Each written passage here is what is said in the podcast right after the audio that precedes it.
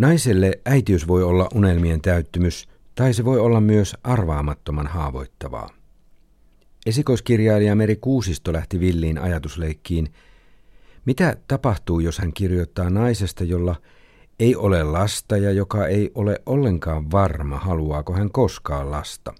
Kuusisto kehitteli mielessään Susette-nimisen naisen, joka löytää amerikkalaisen jalkapallon pesuhuoneesta, pukee tälle vaipat ja ryhtyy kuljettamaan tätä ympäri kaupunkia lasten vaunuissa.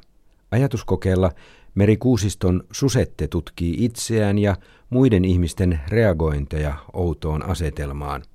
Hyvinkin koomisia tilanteita tulee ja varsinkin niiden miesten kanssa, joihin Susette tutustuu ja ihastuu. Äitiyteen keskittynyt naiseus saa Kuusiston kirjassa kyytiä ja kirjailija kysyykin, mitä virkaa on naisella, joka ei voi saada lapsia. Mutta naurun pyrskähdyksien lomassa lukija joutuu pohtimaan naisen oikeutta omaan kehonsa ja mielipiteisiinsä. Se on kaikille naisille ehdoton yksinoikeus ja tasa-arvon peruskivi. Nainen, joka ei voi saada lapsia, ei ole mitään. Mikä virka minulla on? Meri Kuusisto, jos ajatellaan amerikkalaista jalkapalloa, niin sehän lajina on yksi maailman maskuliinisimmista lajeista, kaikista miesmäisin, uskaltaisin väittää näin. Oliko tämä jollain tavalla mielessä, että lähdit myös ajattelemaan tämmöisiä maskuliinisia asioita? Ei ehkä sinänsä silloin kirjoitusvaiheessa ollut, että lähdin vaan tutkimaan, mitä pallolle ja päähenkilölle tapahtuu, kun kirjoitan heistä.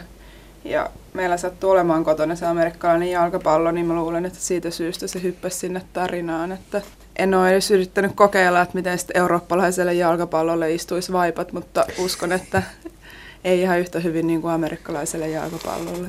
Et lähtenyt ollenkaan miettimään tällaisia vastakkainasettelua nais- ja mieskulttuurista? Kyllä siellä on varmasti sitä niin kuin varsinkin Suseten henkilöhahmossa, että Susettehan tekee vähän sellaisia miehisiä juttuja. Joo, tähän tullaan kohta Joo. vähän tarkemminkin. Kyllä siksi tällä seikalla aloitinkin tämän viikon kirjakeskustelun. Lyhyt esittely tästä kirjan juonesta. Tässä on päähenkilö Susette Suo ja Hermanni Haikala. Sitten on myös Hermannin äiti tärkeässä roolissa ja Suseten epämääräinen joukko miesystäviä. En käy nyt heitä nimeämään, mutta heitä siellä on aika vaihtuviakin. Tämä kirjasin nimi amerikkalainen viittaa nimenomaan tähän jalkapalloon. Susette löytää sen pesulasta ja alkaa miettiä, että jospa sille laittaisi vaipat, miltä se näyttäisi. Ja sitten Susette löytää jätelavalta lastenvaunut ja sitten laittaa vaipat ja lastenvaunussa ryhtyy kuljettamaan tätä jalkapalloa. Onko se jonkinlainen testi tavallaan muille, että miten muut reagoivat? Susetteen niin. Siellä kirjan maailmassa. Nimenomaan joo. Susetteen tässä tarinan maailmassa. Onhan se tavallaan joo ennen muuta testi, koska onhan se vähän ehkä erikoinen tapa liikkua kaupungilla ja että lasten rattaissa on niin kuin amerikkalainen jalkapallovaipoissa. Ja ennen pitkää tarinassa tulee tietysti vastaan tuntemattomia henkilöitä, jotka sitten joutuu kosketuksiin Suseten kanssa ja näkeekin tämän pallon. Ja siitä sitten muodostuu erilaisia kohtauksia siitä, miten ulkopuoliset ihmiset näkee Suseten. Siinä tulee sellaisia tilanteita, joissa tavallaan paljastuu ihmisten tapa reagoida lasta hoitavaan äitiin. Voiko lapsen, tai tässä tapauksessa amerikkalaisen jalkapallon jättää vaunuun kaupan ulkopuolelle, tai voiko sen jättää baarissa johonkin vessan oven pieleen, tai miltä näyttää, jos vaunuja vieressä pitävä äiti juo olutta. Nämä kaikki tavallaan liittyvät siihen, miten ihmiset reagoivat. Olitko miettinyt näitä kohtauksia juuri tästä lähtökohdasta? No kyllä varmaan se oli luonnollisesti siinä mukana, koska se tulee jotenkin itsestään siihen, kun tuommoisesta aiheesta kirjoittaa, koska siellä ei ole sitä ns. oikeata lasta rattaissa, niin sitten tavallaan se pallo jotenkin nostaa esiin niin kuin tämmöiset normitkin ehkä.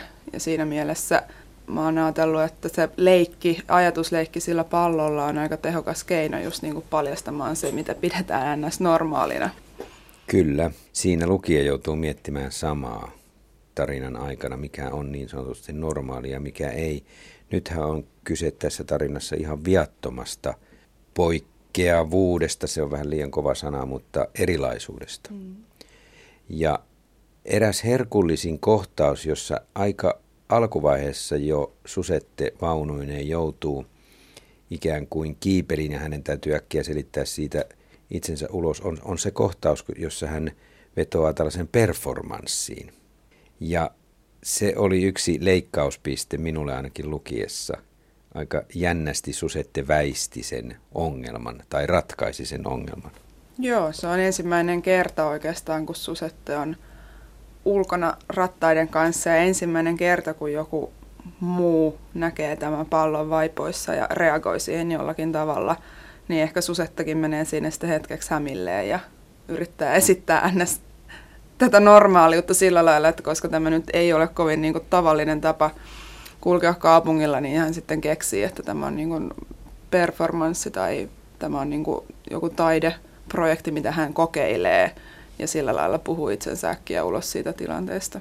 Mikä on alun alkaen tehnyt Suseten sillä tavalla erilaiseksi? Mennään Merikuusisto nyt näihin hahmoihin, jotka ovat herkullisia. Olet mielestäni kirjoittanut erittäin hyvät hahmot Suseten ja Hermannin.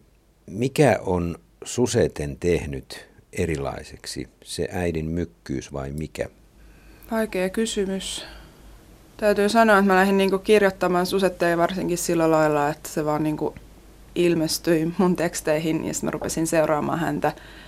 Ja edelleenkin musta tuntuu sille, että hyvässä henkilöhahmossa on aina pieni mysteeri, niin kuin kaikissa ihmissä meissä on suhteessa omaan itseenkin, että en voi tuntea itseni läpi kotaisin, enkä voi tuntea avopuolisoni täysin tai ystäviäni täysin, niin samalla lailla henkilöhahmo, jotka niin kuin tavallaan markkeeraa ihmisyyttä, niin en voi tuntea heitä täysin kokonaan läpi kotaisin, koska muuten en usko, että heillä olisi omaa tahtoa. Niinpä.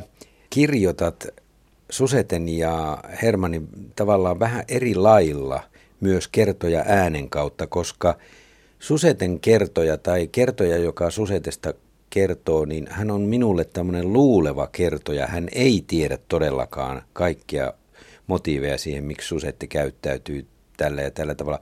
Siellä on jopa sellaisia kohtauksia, joissa Suseten käyttäytyminen on hyvin yllättävää. Reagointi johonkin tilanteeseen, hyvin yllättävää. Ja Hermanniin taas löytyy enemmän tietävä kertoja, joka tietää Hermannin menneisyydestä. Oliko tarkkaan mietitty? Eipä tainnut olla sekään kovin tarkkaan mietitty, että aika niin kuin jotenkin intuitiolla ne on syntynyt se myöskin, mitä heidän niin kuin alitajunnassaan liikkuu ja kuinka hyvin he ovat tietoisia siitä, että mitä, mitä käyttäytymismalleja he toteuttavat.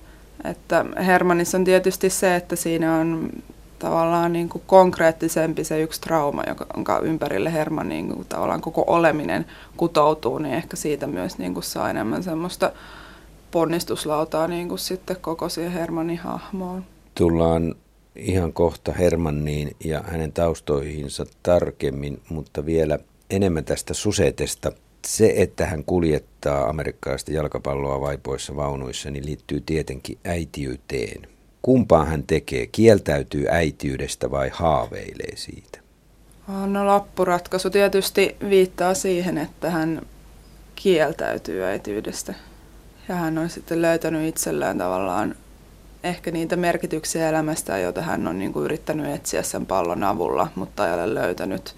Ja siinä vaiheessa, kun hän sitten uskaltaa tavallaan ruveta myöntämään itselleen ne omat kipupisteensä, niin alkaakin tapahtua siinä suhteessa, että hän löytää sitten kumppanin ja sitä kautta sitten hyväksyykin ehkä sen, että ei välttämättä halua lapsia. Sä kirjoitat siellä, että nainen, joka ei voi saada lapsia, ei ole mitään, mikä virka minulla on. Minkälaisen nykyaikaisen naisen kuvan halusit kirjoittaa, koska tämähän pitää sisällään sen, että ei naisella ole velvollisuus synnyttää. Hänellä on oikeus päättää omasta kehostaan ihan viimeiseen asiaankin äityyteen saakka.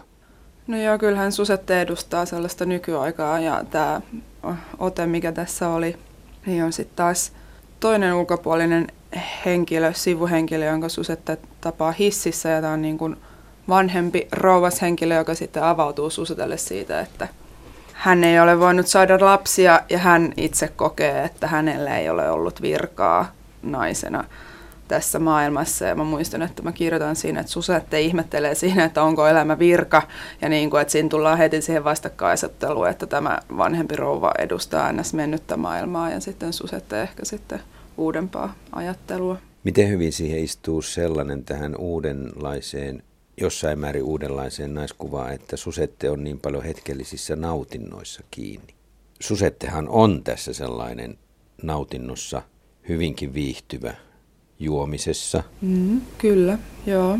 Ja Susette ehkä itse tietoisestikin hieman kokeilee noita sukupuolirajoja siinä suhteessa, että hän haluaa myöskin tehdä niitä asioita, mitkä on yleensä varattu miehille. Ja tästä on moni niin kuin kysellyt tästä kirjasta juuri siitä suhteessa, että, että kun susetellaan näin ja näin monta miestä tässä ja sitten Hermanilla ei ole taas yhtään, mutta mä en usko, että siihen kiinnittäisi hirveästi huomiota, että jos se olisi niin toisinpäin.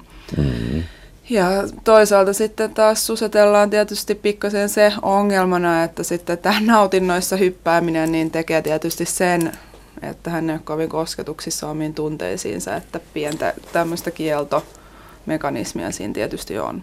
Niin, en minäkään oikeastaan laskenut suhteiden määriä, miesten määriä, mutta sen huomasin, kiinnitin huomiota siihen, että susette erottelee seksin ja tunteet, niin kuin moni mies tekee. Löydän siitä miesmäisyyttä enemmän kuin naisen suhtautumista. Joo, kyllä, varmasti. Ehkä tullaan tässä sitten siihen uuteen naiskuvaan, että naisillakin on kyky siihen erotteluun, fiktiossa ainakin. Ja todella Susette on, on tällainen miesmäinen, mutta siinä mielessä vastapari Hermannille, kun Hermanni on taas kieltänyt tai torjunut itsestään sen miesmäisyyden. Kerroit aikaisemmin, että Hermanni tavallaan tuli tähän vähän myöhemmin tähän kuvioon, mutta miten tarkkaan mietittyä tämä oli tällainen vastakkaisuus, että Hermanni on sitten tahtomattaan hyvin erilainen mies tai, tai joutunut ajautumaan sellaiseen? No se varmaan lähtökohta oli mulla siinä Hermannissa se, että Hermanni on selkeästi herkempi kuin Susetta siinä suhteessa, että hän antaa sen herkkyyden näkyä. Ja ehkä siinä on sitten myös ajatusta siitä, että halus kirjoittaa semmoisen mieshenkilöhahmon, että se herkkyys on niin kuitenkin ihan positiivinen asia, että se näkyy Hermannissa. Ja Herman ihan itse varmaan kokee, että hän ei jollain tavalla mahdu niihin miehen saappaisiin, mitä esimerkiksi hänen äitinsä odottaa. Mm, mä luulen, että ne vahingossa muodostu tämmöisiksi vastinpareiksi. Se on kyllä mielenkiintoista, jos näin on, ja voisin kehottaa sinua luottamaan Merikuusisto vaistoosi ja intuitioosi jatkossakin, koska kun ajattelee kaikkia näitä rakenteellisia asioita tässä tarinassa, ne istuvat tavattoman hyvin. Se, mikä on Hermannin siellä lapsuudessa tämä trauma, se, että hän joutui saunassa äitinsä väärinkäyttämäksi. Ja siitä oli jo asetelmana tämä eri lauteilla istuminen ja oleminen. Ja sitten kun siihen laitat mukaan sen, että Hermanni haluaa muuttaa kerrostaloissa korkeammalle ja korkeammalle, kunnes hän päätyy katolle. Se ensin saattaa tuntua ihmeelliseltä asialta, miksi näin on, mutta kun se selittyy sen tarinan lopussa, niin se istuu siihen tavattoman hyvin. En tiedä, tuleeko se jostain psykologisesta intuitiosta vai mistä, epäilisin, että se on tarkkaan har, harkittua, että et, ihmettelen, jos et ole todella ikään kuin sommitellut tätä. Joo, kyllä tämä oli mulla mielessä niin kuin Hermanin suhteen just se, että miten hän käsittelee sitä traumaa suhteessa siihen, että sehän on hänen alintajunnassaan. Koska mun piti ruveta oikeasti miettimään, että miksi se muuttaa koko ajan ylemmäs ja ylemmäs ja aina niin kuin katolle asti. Hermanni syntyi niin, että hän on siellä katolla. Ja sitten mun piti ruveta niin kuin tekemään salapoliisityötä sille, että miksi tämä ihminen asuu Herran Jumala katolla. Ja sitten sitä kautta, kun mä rupesin niin kuin kirjoittamaan Hermannia lisää, niin mä rupesin ymmärtämään Hermannia ja sitä logiikkaa, mikä siihen kuuluu, juuri niin kuin sä kuvasit. Ensinnäkin se tuntuu lukiessa tavattoman hauskalta. Se toimi hirveän hyvin. Se oli hauska ajatella, että sellaisia ihmisiä saattaa olla erakoituneita ja näin tällaisia. Mutta sitten kun se tarina eteni, siihen tuli näitä tummempia sävyjä ja sieltä tuli se ymmärrys, miksi näin on. Mutta ihminenhän on sellainen, että ihminen viihtyy korkealla paikalla, josta näkee kauaksi. Se on, se on meissä jos, jokaisessa sisällä jollain tavalla. Siihen tulee sellainen harhainen kuva, että me hallitsemme asioita, kun me näemme kaiken. Oliko tämä jotenkin mielessä? Kuulostaa järkeen käyvältä. Hermanilla oli just sitä samaa, että hän haluaa olla ylhäällä jotenkin saavuttamattomissa, pois siitä, mikä siellä sitten alalauteella on tapahtunut. Kyllä. Et mm. Siinä on se korkeusero ja just se, että on tavallaan se avaruus horisontissa. Ja pois ihmis, ihmisten joukosta. Kyllä. Hän ei pystynyt olemaan katutasolla ihmisten joukossa. Yksinäisten ihmisten kohtaloksi muodostuu se, että ei opi erottamaan rehellistä puhetta epärehellisestä. Sillä sitä puhetta tulee keskimäärin vastaan niin harvoin. Tämä erakoituminen on yksi seikka, joka on syytä ottaa Hermannin tapauksessa myös mukaan. Hermannihan on tässäkin päinvastainen Susetelle. Susette hakee ahnaasti suhteita ja ihmisiä ja elää ihmisten kautta. Ja Hermanni ei halua elää, elää ihmisten kanssa. Hän haluaa olla aivan täysin rauhassa, poissa muista. Taas hyvin voimakkaat vastaparit tässäkin suhteessa muihin ihmisiin. No kyllä joo, siinä mielessä, että Hermannille se ahdistus on niin suurta, kun hän tulee alas sieltä katolta, että hän saa ihan psykosomaattisia oireita, että tulee ihottumaan ja muuta. Ja se paniikki jotenkin ajaa hänet sitten palaamaan heti kotiin niin siinä sitten tietenkään ei hirveästi kontakteja synny. Hermannillahan on ollut tietysti tämmöinen pidempiaikainen parisuhde, mitä hän muistelee, ja se on jäänyt hänelle semmoiseksi toiveeksi siitä, että hänelläkin olisi joku. Mutta onneksi sitten tarinassa sattumien kautta niin Susette ja Hermanni kohtaavat, jolloin sitten ehkä syntyy myös heidän välillään jonkinlaista tasapainoa siinä. Että... Niin, ystävyyttä, joka yllättää sillä tavalla, että niinkin keskenään erilaiset ihmiset ystävystyvät. Joo, ehkä päällinpuolin erilaiset, mutta sielultaan ehkä samanlaiset. Heillä on vain erilaiset toimintatavat siinä, että toinen hakeutuu suoraan yksinäisyyteen, mutta mä uskon, että Suseten ongelma on juuri se, että hän ei myönnä itselle olevansa yksinäinen ja roikkuu sitten vähän epämääräisemmissä suhteissa. Niin, niin Susetellakin on tällaista vierautta tai, tai jonkinlaista elämän syrjässä elämistä, ikään kuin hän tuntisi olevansa jotenkin ei elämässä keskiössä, vaan syrjässä. Niin voi olla, että Suset ei ehkä koe sitä elämää, että se olisi jotenkin hänelle kirjoitettu ja hän haluaa jotenkin todella vahvasti tehdä itse oman näköisensä elämän tässä romaanin kuluessa. Mistä tuli se tähän tarinaan, että aikakauslehti Seura yhdisti loppujen lopuksi Suseten ja Hermannin. No sekin oli tällaista jotain vaistomaista sattumaa. Mä olin mm, kesällä kirpputorilla Hietalahdessa ja näin siinä eurolla Pinkan seuralehtiä ja päätin, että mun päähenkilö lukee nyt seuraa. Ja ostin ne. Muista mun kaveri katteli vähän silleen, että okei, että ostat sitten vanhoja seuralehtiä, mutta sitten mä rupesin jotenkin tuomaan sitä seuralehteä sinne tarinaan. Ja sitten nyt tälle jälkikäteen, kun ajattelen, niin se on täydellinen lehden nimi yksinäisille ihmisille. Et varsinkin kun molemmat lukee sitä tois, toisaalla ja toinen lukee toisaalla ja sitten lopulta seuralehti vielä heidät yhdistää ja he ystävystyvät sen välityksellä. Tuliko tämä seuralehti mukaan tarinaan jotenkin yllättävästi ja johtiko se sinua kirjoittamaan jollain tavalla uusia asioita tähän tarinaan? Joo, Kyllä, että se tuli sillä lailla, että olin hieman kirjoittanut ja sitten kun mä ostin ne seurat, niin mä lähdin jotenkin miettimään, että mitä täällä seuralehdellä voi saada aikaan romaanissa ja sitten rupesi tapahtumaan. Niin, nimenomaan tätä tarkoitin, koska sittenhän siellä tulee kohtaus, jossa seuralehden toimittaja haastattelee Susetteja siitä, että hän kuljettaa amerikkalaista jalkapalloa lasten vaunuissa, että mitä hullua tästä täytyy tehdä juttu. Ja se kohtaus baarissa, jossa toimittaja tarjoaa oluita Susetelle on kyllä aika lailla herkullisesti rakennettu. Toimittaja soitti. Kysyi nimeäni. En kertonut. Kysyi, olenko kuullut naisesta, joka hoitaa jalkapalloa kuin lastaan. Amerikkalaista jalkapalloa korjasin. Toimittaja sanoi, että ahaa, tunnette naisen. Vastasin, että enkä tunne, mutta se olen minä. Langalla oli hetken hiljaista. Siellä on eräs kohtaus, joka miellytti minua suunnattomasti, kun toimittaja kysyy, että tunnetteko tämän ihmisen, joka kuljettaa tätä amerikkalaista jalkapalloa, niin tai toimittaja sanoi, että ahaa, tunnette naisen. Vastasin, että enkä tunne, mutta se, on, se olen minä. Pidin tästä kohdasta niin paljon, että se on minulle aika iso, tärkeä avain, yksi näistä avaimista tänne tarinaan.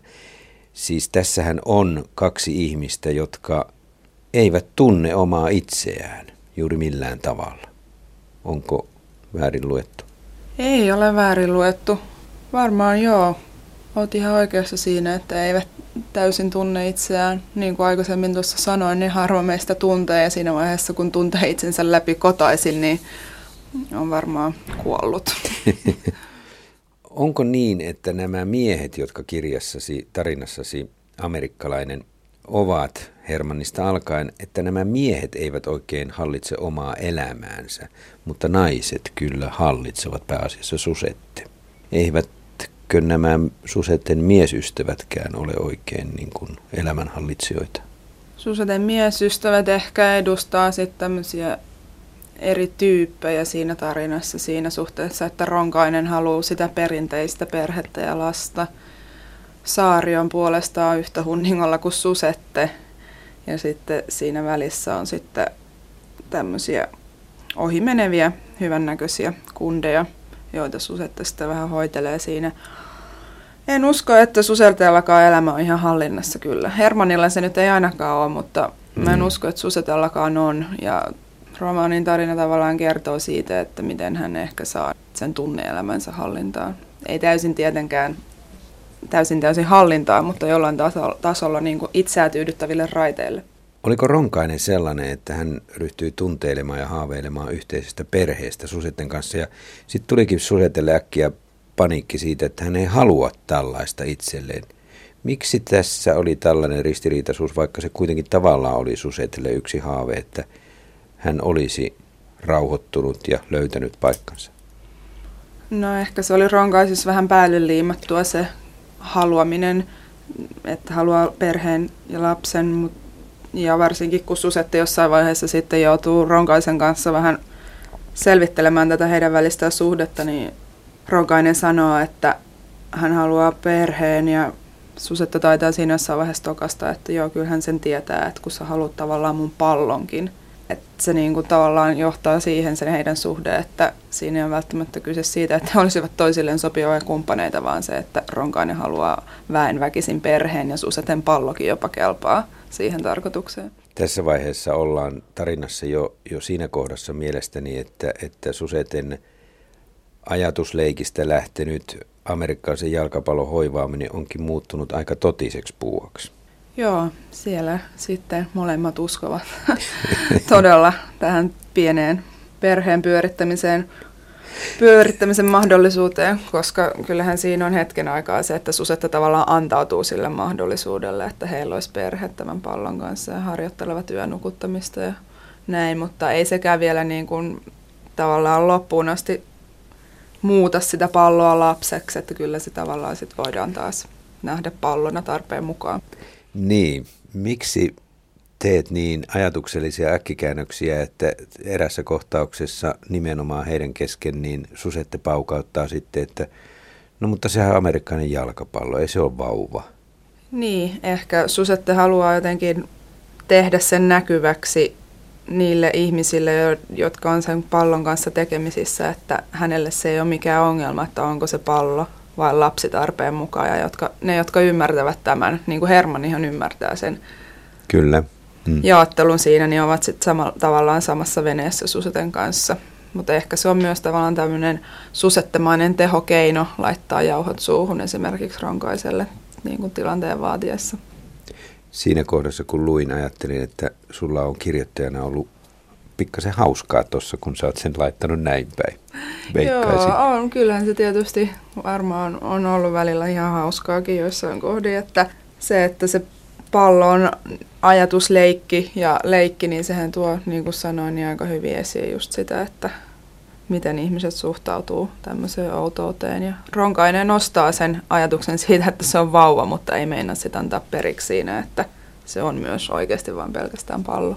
Mietin lukiessa, että kuinka paljon siinä on ollut myös sitä, että tällainen ajatusleikki, kun se muuttuu totiseksi, niin se muuttuu myös kahlitsevaksi harhaksi, mielen harhaksi, joka vähän vääristää sitä todellisuutta.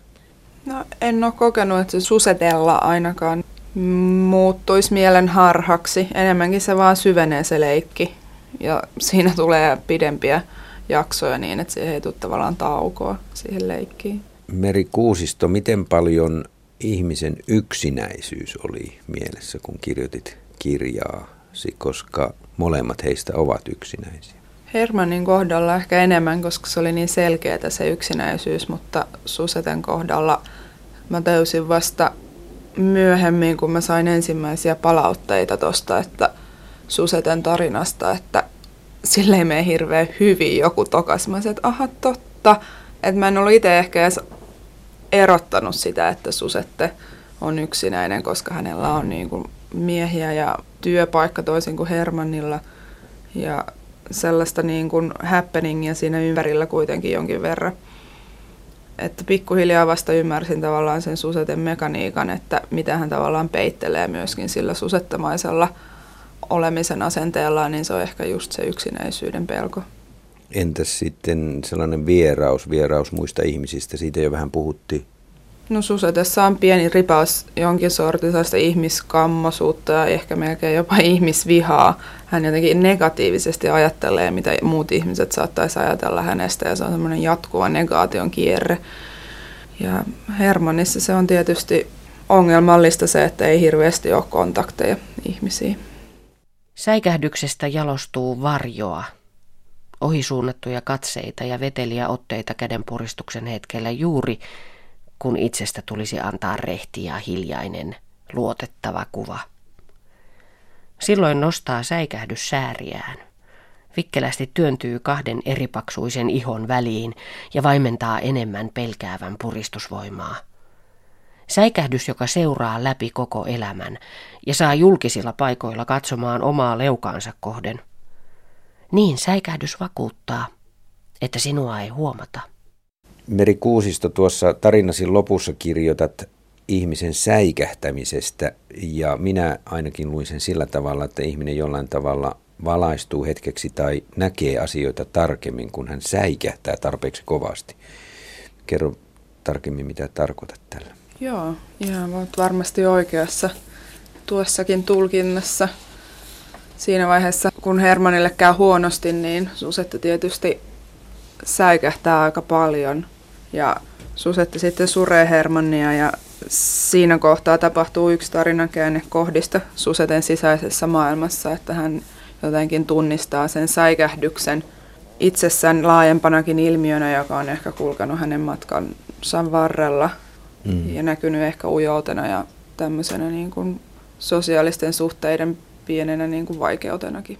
Siellä on erinäisiä säikähdyksen kohteita. Yksi on minulle lukijana sellainen, kun Susette on siellä maaseudulla Oriveden suunnassa ja sitten löytää sängystä yhden miesystävänsä peuhaamasta sängystä alushousut ja hän säikähtää, että minkälainen toi mies itse asiassa onkaan. Joo, se on semmoinen pieni mökkiepisodi siinä mm. keskivaiheella romaania. Joo, siinä tapahtuu tietysti säikähdys, koska hän ymmärtää sitten, että hän ei ole ollut kuitenkaan sen yhtään tärkeämpi kuin kukaan muukaan tälle miehelle.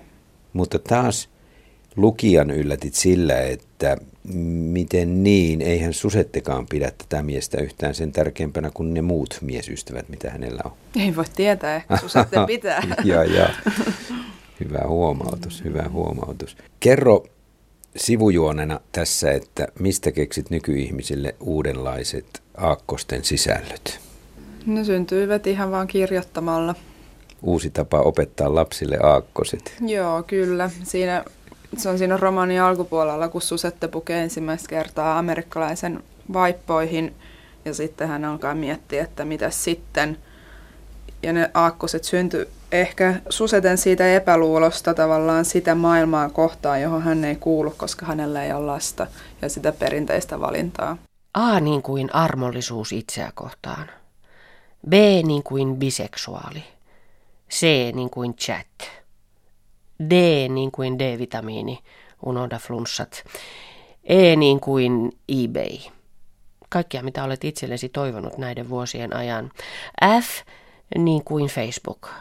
G niin kuin gojimarjat. H niin kuin heti. Olethan liian kauan odottanut omaa vuoroasi. I niin kuin ihan sama. Opettelet luopumaan kontrollista ja siivouspäivistä. J niin kuin jaloviina. K niin kuin kela. L niin kuin lapsilisäsi ovat valitettavasti loppuneet. Kuinka paljon tässä kirjoitit sitä, miten tietyt asiat sukupolvelta toiselle siirtyy, kun ajatellaan Hermannia, se kaltoinkohtelu, niin sehän oli niin kova pakkopaita, että siitä ei ehkä yhden sukupolven aikana pääse irti. Ja paljastamatta, miten hänelle tässä tarinassa käy, niin, niin se, oli, se oli hänelle sellainen, että hän ei sen yli päässyt. Susetella äidin puhumattomuus on yksi tekijä. Ja kylmyys kai. Niin, varmasti joo. Tämä on mun mielestä nykyajan kuvaajille, kirjailijoille, jotka kuvaa nykyaikaa, olennainen kysymys, koska mielestäni ihmisiä ei enää sido niin paljon uskonnolliset, moraaliset, rakkauteen liittyvät eettiset käytösmallit kuin aiemmin 1900-luvun alussa ihmisiä. Miten paljon sukupolvien yli menevä laahus vielä sitoo meitä siitä, että me tempaudu niistä irti? Varmasti sitoo ja varsinkin Hermanin kohdalla se on niin suuri se trauma, että se mitä Hermanille käy tavallaan selittää sen, että millä tavalla, ainoalla tavalla se saadaan katki. Joka on tehnyt sitten Hermanista ainakin liian kilti ihmisen. Joo, ehkä näinkin. Hermanni ei pysty olemaan äitinsä kohtaan niin julma kuin ehkä olisi syytä olla. Ei, koska Hermanni tavallaan ei ole tehnyt sitä eriytymisprosessia näidistä ja äiti on tavallaan hieman väärällä paikalla siellä Hermannin ehkä psyykkeessäkin, mutta syy on tietysti pääasiassa äidin, koska äiti ei anna poikansa kasvaa aikuiseksi mieheksi mm. tässä suhteessa. No tästä päästään tähän kohtaan, missä kirjoitit, että todistin kilttien ihmisten maailmanlaajuista epidemiaa ja että ihmisen on osattava sanoa ei. Se on itsekäämpää kuin se, että jättää tyrkkäämästä maailmaan kertakäyttötavaraa, jota on jo niin paljon, että nälkään kuolevat. Ei, ei, ei. Ei voi olla inhimillinen teko. Ihmisen on osattava sanoa ei. Ovatko nämä Hermanni ja Susette sitten liian kilttejä ihmisiä? He eivät sano ihmisille ei. No Hermanni taitaa olla hieman kiltti, varsinkin se tulee varmaan tämän äitisuhteen kautta, että ei osannut sanoa äidilleen ei, ei oppinut sanomaan muillekaan sitä kautta ei. Susetta taas ehkä välillä niin kuin töksäyttelee sitä eitä enemmänkin kuin olisi tarve, jolloin taas nämä Hermannin ja Suseten tavat olla olemassa jotenkin muodostuu vastakohdiksi toisilleen. Nyt Meri Kuusisto päästään tässä lopussa vielä tähän ei-sanomiseen ja epäitsekkyyteen ja itsekyyteen. Pystytkö avaamaan vähän kuuntelijoille sitä, että miksi tämä ei-sanominen on tässä tarinassa epäitsekästä eikä itsekästä? Mä luulen, että se on Suseten näkökulmasta on epäitsekkäämpää sanoa ei, koska hän pelkää itse tekevänsä lapsia vain sen takia, että hänellä olisi joku. Ja hän ei halua tavallaan tehdä asiaa niin tai sitä kautta. Nainen, joka ei voi saada lapsia, ei ole mitään. Mikä virka minulla on? Kuinka paljon Meri Kuusisto mietit sitä, että mikä Susetelle on naisen nautinnon ja vapauden hinta, minkä hän joutuu maksamaan, kun hän elää tällä tavalla, kuten kirjoitat? No toive olisi tietysti, että ei siitä mitään hintaa tarvitse maksaa, jos haluaa nauttia elämästään niin kuin haluaa. Jos se olisi mies henkilö tässä pääroolissa tässä tarinassa, niin kuten sanoit, niin sitä ei kukaan sinulta kysyisi edes. Ei, ei. Enkä mä koe, että tässä tarinassa susette mitään hintaa mistään maksaakaan.